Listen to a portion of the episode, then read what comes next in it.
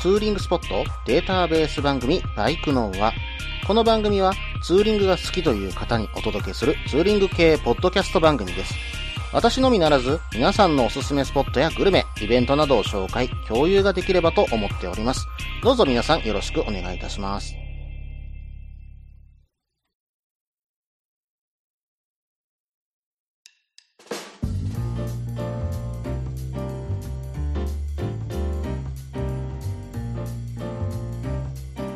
始まりました。バイクのは第71回ですね。お相手は忍者650に乗るタククロです。どうぞよろしくお願いいたします。ということで、えー5月、6月とね、えー天候のいい日が続きまして、えー皆さんツーリングの方行かれてますでしょうかうん、この時期がね、やっぱり一番バイクに乗ってて気持ちいい時期じゃないのかななんてね、思っています。まあ、ツイッターの方等を見ているとね、羨ましい限りですよね。本当にいい場所皆さんね、えー東北、北海道、まあもしくはね、九州の方等も走られているツイートをよく見かけさせていただいて、羨ましいなーなんてね、思っているところなんですけども、えー私はと言いますとね、つい先日、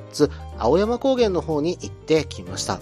うん、これがね、青山高原以前のね、えー番組でも紹介させていただいていたんですけども、行ったことがなかったものですから、うん、行ってみてびっくり。これ、本当にね、気持ちいい場所でしたね。うん、バイクで走っててね、ワインディングもね、なかなか、なんていうのかな、うん、走りごたえのある道路で、しかも絶景。うん。まあ、ここまでいいと正直思ってませんでした。まあ、路面の方がね、ちょっと悪いかなという思うところもあったんですけども、うん、一つの目的地として行く分にはなかなかいい場所だなっていうふうに思いました。うん。そしてそこで前日にね、私ちょっとこちらに行くということで、えー、ツイッターの方にお話していましたところ、サトポンさん、リスナーのサトポンさんがですね、えー青山高原まで来てくださいまして、えーその後ね、一緒にツーリングさせていただきました。えー本当にサトポンさんありがとうございます。本当にね、楽しいツーリングにしていただいてありがとうございました。そしてね、この後、えっ、と、サトポンさんとね、お昼ご飯を食べに行こうということで、前日ね、ツイッターで、この後、青山高原行った後、お昼ご飯どこかいいとこないかなーっていうところで、ね、問いかけさせていただきましたところ、えー数件ですね、えー皆さんが送ってていただいた中で、中で、とんでもなく私が魅了されたお店を紹介してくださった、えー方がおられました。私ね、やっぱりね、鶏をね、炭火で焼いたものに対しては、やっぱりね、目がないんですよね。うん、ということでですね、リスナーの糸面さんから教えていただいたお店、藤ヶ丘食堂さんにね、えー行ってきました。うん。これがね、なんというのか、うん、この味噌のニンニクだれにつけた鶏、しかも若鶏とね、どうもちょっとあれ親鶏かどうかわからないんですけども、うん、その二つを選べて、さらに肝まで選べて、それを炭火かな？炭火かな？あれガスコンロかな？うん、ガスコンロでね、焼いて食べる、えーまあ、焼き鳥なんですけども、まあ、絶品。うん、これはね、もうぜひビールと一緒に行きたかったんですけども、うん、まあ、それはバイクですよ。それは飲みませんよ。うん。すいません。ノンアルコールビールだけね、えー許していただいて、うん。サトボンさんと乾杯をしながらね、うん。一皿一皿、丁寧に味わいながらいただきました。うん、もう本当にね、なんだろう、鶏の肉の旨味が詰まった鶏。また若鶏の方はふわふわで柔らかくて、またそこにも旨味が出てくるんですね。そして肝の方はね、焼き方をまたうまく自分で調整できるもんですから、最初強火にして、えー途中からね、弱火のところに持ってって、中がとろりとしてる状況でパクッといったら、もうこれはね、もうビール止まんないですよ。で、まあ、フリーのビールなんですけども、ノンアルコールビールあってよかった。うん。これのおかげでね、美味しくいただけました。まあ当然ね、普通のビールの方が美味しいですよ。美味しいですけども、ノンアルコールビール様々でした。ん？こう喋っちゃうとノンアルコールビールしか、うん、頭に残ってないのかお前って言われそうなんですけども、そうじゃなくって、鶏が美味しかったんです。うん、本当にね、この鳥、えーぜひね、一度食べに行ってみてください。えー津市にある藤ヶ丘食堂さんです。そして、えっ、と、この後実はね、予定決めてなかったんですよ。えーで、どこ行こうかなっていう風にね、考えた時に、ふっと思いついた場所がありまして、そちらの方に向かうことにしました。うん。関宿なんですけども、東海道53次の47番目の宿場町だったりします。実はですね、こちらの宿場町、えっ、と、江戸時代後期から明治時代にかけて建てられた町屋がなんと200棟以上もね、えー残ってるんですよ。で、これちょっとね、見たいな、前からね、ちょっと見たいなと思ってたんで、まあ実はね、ちらっと車で寄ったことはあったんですけども、歩いて寄ったことがなかったんで、ちょっと今回ね、行かせていただきましたが、うん、まあ本当にね、なんて言ったらいいんだろう、インスタ映えする？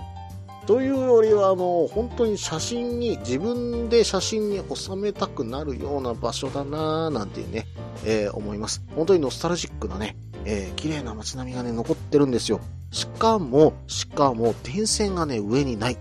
なので、街並みがね、昔ながらの風景さながらに写真が撮れるんです。まあ、そしてね、まあこれはね、明治とかの話じゃないんですけども、あるゲストハウスにはプレス株と、なんとモトラーとね、え2台置いてあって、これまたこの街の雰囲気に合うなぁ、なんていう風にね、ちょっと思ってたんですよ。ちょっと写真の方を撮らせていただいて、インスタの方に上げさせていただいております。ぜひね、そういった雰囲気を感じたい場合は、一度訪れてみるといい場所かもしれません。えーそしてね、その後、ハリテラスの方に行かせていただいて、串谷さんじゃなくてね、えーそこで、えー、サトポンさんとお別れして、キトに着きました。うん、まあ、一日ツーリングとしてね、えーちょっと満喫させていただいた一日でしたね。うん、まあ他にも5月はね、実は早朝ツーリングもちょこちょこ行ってます。うん、六甲山の方にも行ってますし、のせ、まあまたヨノコンの方等だけ行ってね、帰ってきたりもしてます。で、今度のね、早朝ミーティングのイベントの下見もね、えーこの間してきました。うん、鉢巻展望台ならね、えー皆さんと一緒にね、楽しく過ごせるかと思いますのでね、ぜひとも皆さん参加お待ちしております。どうぞよろしくお願いいたします。それではね、コーナーの方に行きましょうか。ツーリングアイテムのコーナー。このコーナーではツーリングに役立つ、面白い、楽しい、そんなアイテムを紹介するコーナーです。今回はですね、ポン吉さんの方からメールの方をいただきました。ポン吉さん、本当にありがとうございます。えいつもね、ツイッター等で絡んでいただいて、いつも楽しい思いをさせていただいております。えーぜひとも今後ともよろしくお願いいたします。ということでね、えーメールの方を読んでいこうと思います。件名、ツーリングアイテムのコーナー。タククロさん、お久しぶりです。ハンドルネーム、ポン吉です。今回は自分がツーリングに行くときに必ず持っていくアイテムを2つ紹介します。まず1つ目は、モンベルのライトシェルジャケットです。かっこ自分がよくイベント時に着ているオレンジのものです。気候のわからないツーリング先、予想していたよりも寒かった。日が暮れてから風が冷たい。なんて経験はあると思います。そんな時にこのジャケットがあると T シャツの上からでもすぐに着ることができます。また、宿泊先で外出時にこれを羽織っても気兼ねなく居酒屋やスーパーに入れます。かっこ、バイクジャケットではという時はありますよね。何より畳むとコンパクトになるのが嬉しく、バッグの片隅に入れておくだけで OK。モンベルでなくても、このようなライトジャケットを持っておくとかなり重宝します。二つ目は、私がツーリング時に必ず着ている無限電光のヒットエアー。バイク用のエアバッグです。もしもツーリング時に車とぶつかったら、曲がりきれずに転倒したら、そんな時のアイテムです。胸に小型ボンベがあり、バイク乗車時にバイクと専用ワイヤーで接続します。事故があると人間はバイクから飛ばされるようになります。この時、接続したワイヤーがボンベの線を引っ張り、首、胸、背中のバッグが膨らむ仕組みです。特に首周りはがっちり固定されているので安心感があります。膨らんだ時も穴などなければガスが抜け切った後に畳んでボンベを新しくすれば再度利用できます。値段が高い分すぐにおすすめとは言いづらいですが持っていて損はないと思います。と、2つのアイテムを紹介させてもらいました。言葉足らずですみません。気温が安定しない日々が続きますが、体調に気をつけて楽しいバイクライフを過ごしてください。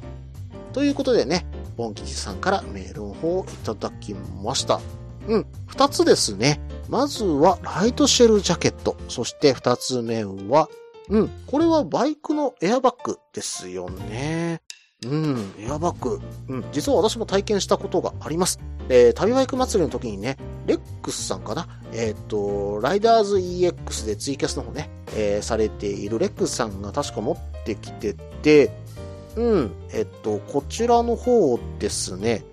トーキングバイクマン、まあ同じポッドキャスト番組のトーキングバイクマンの哲也さんに着せてバシュッと膨らました覚えがあるんですけども、うん。まあ、哲也さんに恨まれてないかどうかちょっとね、不安なんですけどもね。はい。うん。まあまあまあ、うん。あの、まあ、哲也さんからクレームの、えー、メールが入ったらそれはしょうがないかなと、ちょっと思っております。えー、それではね、ポンキーさんのメールを詳しく見ていこうと思いましたけども、前半の方が少し長くなりましたので、えー、こちらの続きは後半とさせていただきます。その前に CM です。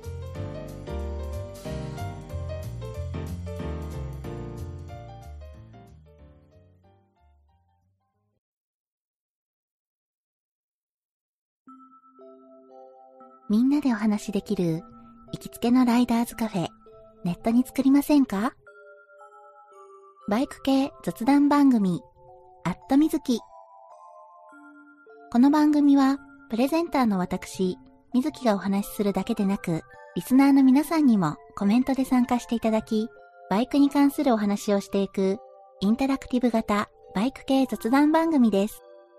近況やお題から始まった話が、どんな話につながるのかは、参加する皆さん次第。アットみずきは毎週木曜日、21時からツイキャスにて放送中。番組の詳細や過去放送の情報は、ひらがなでアットみずきと入力してウェブで検索。皆さんとお話しできるのを楽しみにお待ちしています。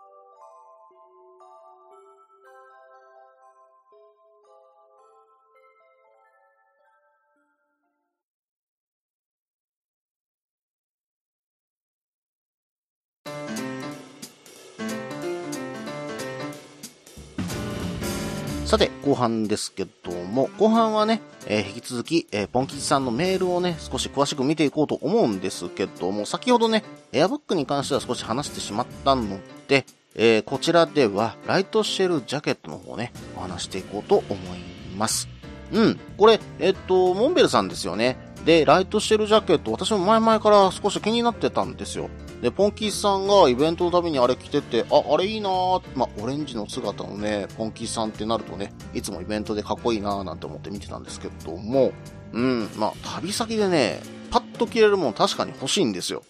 なぜかというと、私とかはね、あの、やっぱり旅先でお酒を飲みに行ったりね、出かけたりすることがあります。まあ、そんな時にね、パッと羽織れるものがあったら、本当に助かるんですよ。ライダージャケットでね、うん。まあ私今コミネのライダースジャケット使ってますけども、あれでね、帽子だけ被って居酒屋に行ってみてください。うん。カウンターしかない席とかに行ってみると、もうこれはね、他の人のね、まあ混んでたらですよ。混んでたら他の人の邪魔でしかないですから。はい。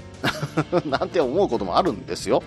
うん、まあ、例えばですよ。私結構ジャケットの下 T シャツとか、ちょっとまあロング T シャツ、まあ半袖の T シャツだったりするんですけども、真冬、真冬でもないか、まあ冬先、ちょっと寒いぐらいの時にお店に行って、えー、それでね、えー、何か飲もうとした時に、ジャケットを脱ごうとするわけですよ。じゃあその時に中が T シャツ、まあ例えば半袖の T シャツだったこともあるんです。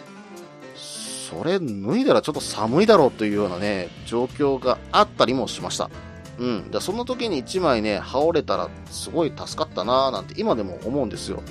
うん、1月のね、淡路島ツーリングとか行った時に、えー、本当に飲みに行きました。洲本で飲みに行きました。その時もライダースジャケットでした。でもそんな時に1枚羽織れるものがあったらね、うん、そこまで目立たなく、まあ言ったらライダースジャケットでやっぱり街中夜カッポしてたら、うん、かなり目立つんですよね。えー、その時に、まあ普通に着れる、まあこういった、えライトダウンジャケットみたいなものがあったら、それはそれで格好がつくんで、本当にこういったものを1枚持ってるだけで違うんだなっていうのがね、うん、まあそれをね、飲みに行ってから気づきましたんで、まあ、その時にパッと羽織れるもの、うん、なんてあったらね、うん、こういったモンベルのものだったら格好つきますんでね、えー、あったらいいななんて思いました。またね、こちらの商品、防風性、えー、そして撥水性に優れるということは、まあ、ちょっとね、降ってきた雨とかもこれでしのげたりだとか、えー、本当にね、メッシュジャケットしか持ってない時にパッと下に着てしまうとかね、まあ上でもいいかもしれませんけども、それで着てしまって、ちょっとね、えー、寒いのをしのいでしまうというのはね、これでなんとかなるんじゃないでしょうか。私も今ね、えポンキーさんに紹介されて、ちょっと買ってみたい商品の一つだと思っています。ポンキーさん、本当にメールの方、いつもありがとうございます。またね、えー、いただけたらありがたいと思っていますんで、ぜひとも、え、投稿の方よろしくお願いいたします。以上、ツーリングアイテムのコーナーでした。さて、それでは今日はね、久しぶりにもう一コーナー行ってみましょうか。ツーリングスポット紹介のコーナー。このコーナーは私、もしくは皆さんから投稿いただいたおすすめのスポット、穴場のスポット、自分しかいないけど自分が好きなスポットなどを紹介するコーナーです。今回はですね、m i ズさんの方からメールをいただきました。いつも Twitter 等で絡んでいただいてどうもありがとうございます。ということで、早速ですけども紹介の方させていただきます。件名、スポット紹介のコーナー。以前、タックロさんが Twitter で紹介されてました。三重県四日市市にあるガソリンスタンド内に併設されていて、24時間営業の模型店、プラスペース四日市さんに行ってきました。ガンプラメインのお店で、バイクの模型は一切置いてないのですが、80年代のガンプラ、いわゆる旧キットと呼ばれる当時の再販キットをメインに扱われているお店です。最近ではどこの模型店でも見られなくなった旧キットたちがたくさん並んでたりしますので、お好きな方にはたまらない場所だと思います。僕は旧キットが大好きなものですから、バイクにゴム栓箱をくくりつけて、京都からツーリングがてら出かけてたくさん買ってきました。鈴鹿スカイラインをまっすぐに四日市市の方へ進んで、県道8号へ入り、国道365号へ、そこを東に少し行くとお店があります。ガソリンスタンドの小さな事務所がお店になっています。鈴鹿スカイラインの行き帰りに寄ったり、給油のついでに寄ってみてはいかがでしょうか。ガンプラ好きの方におすすめのスポットです。ということでね、MY さんありがとうございます。えー、こちらの方はね、私の方がツイートで上げた、うん、まあ、ガソリンスタンド内で模型が売っているといったね、えー、実はスポットが四日市にあったんです。うん、出光のガソリンスタンドなんですけども、プリデール野田店といったところにね、えー、存在しています。で、こちらの方なんですけども、ガソリンスタンドのね、サービスルーム、うん、あのー、洗車とかね、した時に待合室とかでね、えー、使っている場所を改装しまして、中にね、えプラモデルを売り出したと、えいったところなんですね。うん、これはね、非常にうまいやり方だなというふうに私は思っております。うん、まあ、私ね、そもそもここに行った理由が、ちょっとお仕事関係で、まあ、ガソリンスタンドに、まあ、関わるようなね、えー、お仕事をちょっと知っているものですから、ちょっとその関係でね、視察に行かせていただいて、その時の内容をね、ちょっとツイッターの方に上げさせていただいたんです。で、えー、先ほどね、なんでうまいやり方っていう風にね、言ったのかと言いますとですね、えー、こういったね、セルフのガソリンスタンドっていうのは、必ず一人監視員が常駐してなければならないといった法律があるんですね。まあ、消防法で定められているんですけども、そして、え、お客さんが入ってきて、給油をするときに確認をしてから、えー、給油ができるようになるようにボタンを押すということも、これも義務付けられているんです。うん。まあ、この確認がいらなければですね、実はセルフのガソリンスタンドって全自動でもできるぐらいのね、えレベルになるんですが、法律で決まってしまってるがゆえに、どうしても人を一人そこに配置しなければいけないという風になってしまっています。うん、まあ、これがね、今結構過疎地とかで問題に今なっていて、人を雇うにも雇えるだけのお金がなくてガソリンスタンドを潰してしまわなければいけないと、えー、言ったような状況も今発生しつつある状況ですね。で、えー、今現状としてはおそらく3万件近くガソリンスタンドがあるんですけども、うん、2030年頃でしたっけ ?40 年頃だったかな？ちょっとごめんなさい。ここの記憶曖昧なんですが、おそらく2万件近くまでガソリンスタンドは減ってしまうだろうという予測も、えー、実は出てきました。うん、まあ他にね、有害商品って言って、えー、車関係のタイヤだとかオイルっていったところにも、もうすでにね、かなり限界というところも来ていまして、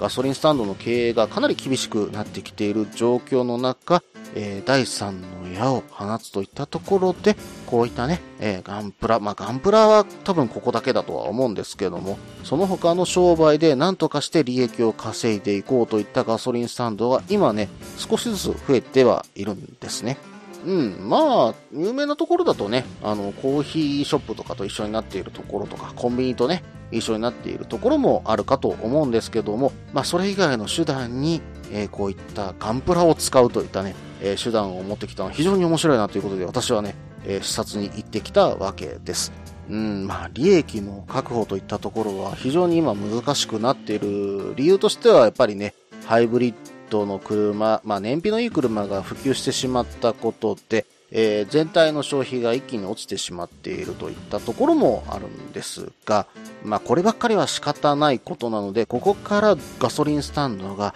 どんな生き残り施策をかけてくるのかといったところは、ちょっとね、注目したいポイントだと私は思っているんですけども、ネットでこんな話をしてしまうとね、えー、経済系の学者かなんかがお前はって言われそうな感じもしますけども、うん、まあまあ、そういう話ではなくて、ちょっと気になる点としては、うん、やっぱり我々がね、ツーリングに行った先で、給油できるスポットが減ってしまう。まあ、ツーリング行く先っていうのが、やはりね、郊外の方が多いわけじゃないですか。まあそういったところからやはり減りやすいわけですよ。で、利益が確保できなければ人が配置できない。人が配置できないとなってしまうと、もう最悪廃業というね、えー、状況まで追い込まれてしまうわけですよね。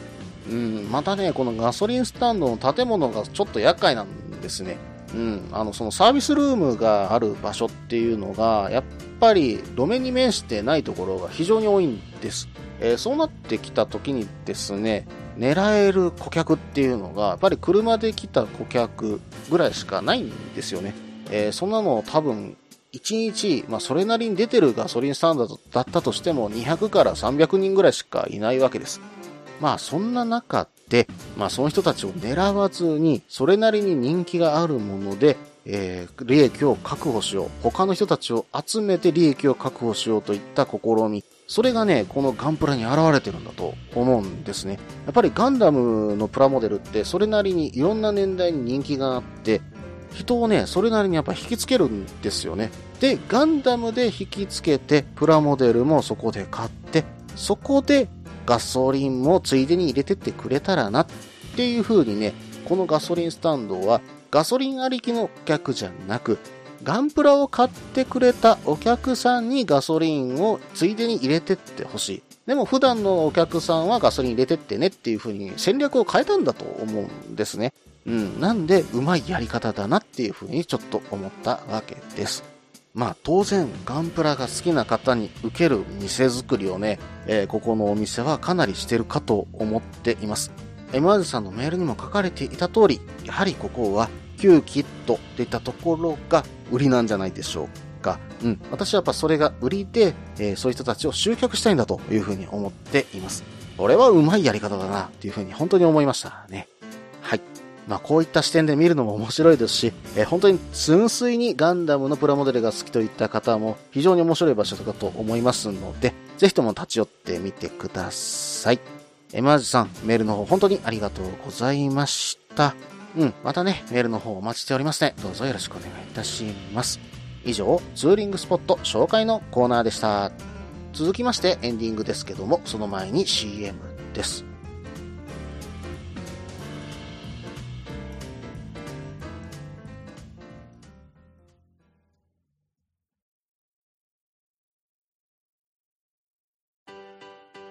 落ち着いて聞いてください。あなた EBR 症候群です。だって、だってお前ハヤボルトじゃんって。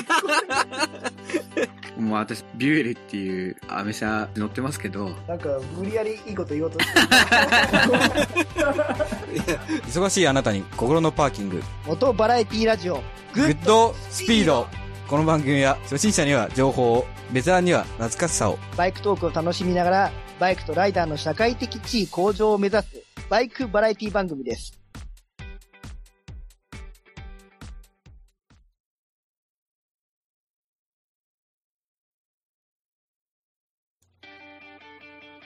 フリースタイル、元バイクネットラジオ。この番組は、バイクの新時代を担うすべての人たちに、バイクをもっと気軽にもっと身近に感じてもらい、人との出会いや触れ合いをテーマに、様々な角度からその魅力を語り合うクロストーク番組です。